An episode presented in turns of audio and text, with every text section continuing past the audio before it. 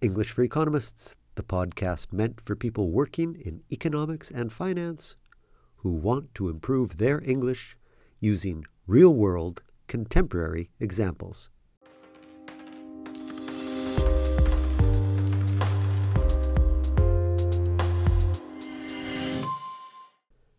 My name is Alan Robert, and this is podcast number 55. In this lesson, we will look at the language surrounding profit spikes and windfall taxes.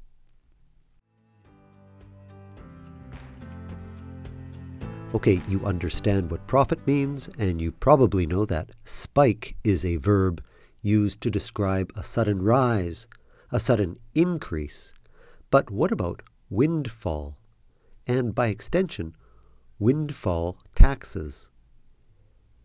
To understand the word windfall, it's useful to break it into two parts wind and fall. Of course, wind is the natural movement of air. The wind blows, and if the wind blows hard enough, it can make things fall. The word windfall, which was first used back in the 15th century, referred to the fruit that blew off the trees in a strong wind. And when that fruit blew off the trees, it would just lie on the ground waiting to be picked up. Picking up that fruit was an easy victory for anybody who found it. After all, they wouldn't have to go to the trouble of picking the fruit off of the trees themselves. Nope. There it was, just waiting to be picked up off the ground. So, over time, windfall came to describe a time of unexpected good fortune. Listen to this headline dated November 1st, 2022, and published on the BBC News site.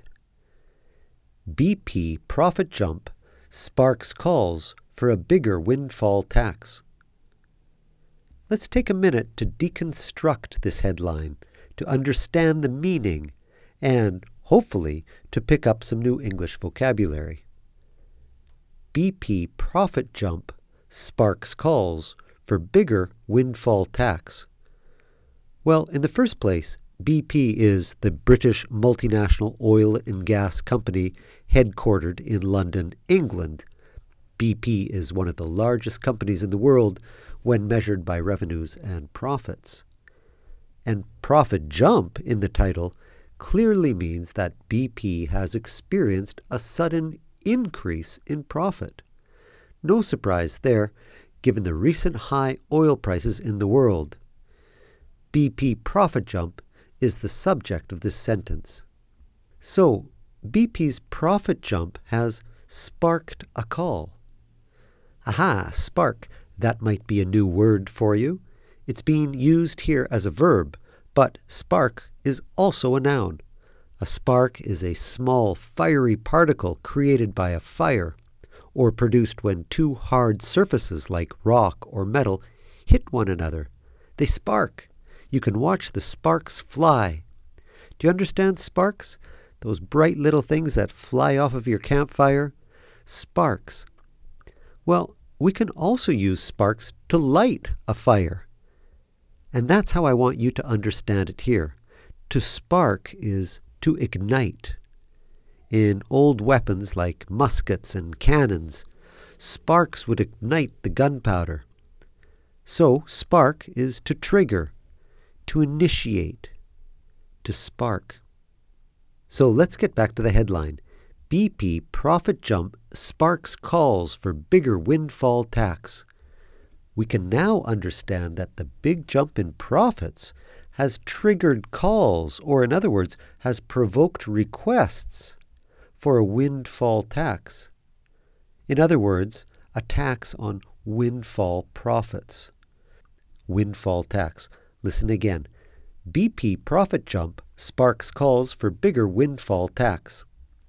Among other things, the writer of the article adds, and I quote, all the big oil firms, including Total and ExxonMobil, have announced bumper profits in the past week. Now, there's another fun word for you to learn bumper. Bumper is a way to say unusually large. For example, you will often see the word bumper used in the context of agriculture. You might hear, it was a bumper crop, and that refers to a particularly large harvest, a bumper crop. Bumper. So in this case, bumper profits, unusually large profits. Friends, try to remember these new words. You could even take a few moments now and build a few model sentences in your mind. That will help your retention. To spark, windfall, bumper. So, spark is to ignite, windfall, an unexpected sudden good fortune, and bumper is something unusually large. Oil companies have experienced bumper profits this year thanks to the high price of petroleum. Spark, windfall, bumper. Friends, that's all for now. Thank you for your attention today and for helping me make this podcast grow. The English for Economists podcast reached 10,000 downloads recently, and that was a very meaningful landmark for me. I also want you to know that I will be releasing a new video course on November 31st titled How to Give Great Presentations in English, even if your English isn't great. This course is designed for people with an intermediate level of English who need to give presentations, either in front of a face to face audience or over video conference. If that's you, this course will teach you techniques to leverage the English you already know to make you a better communicator overall. How to give a great presentation in English, even if your English isn't great.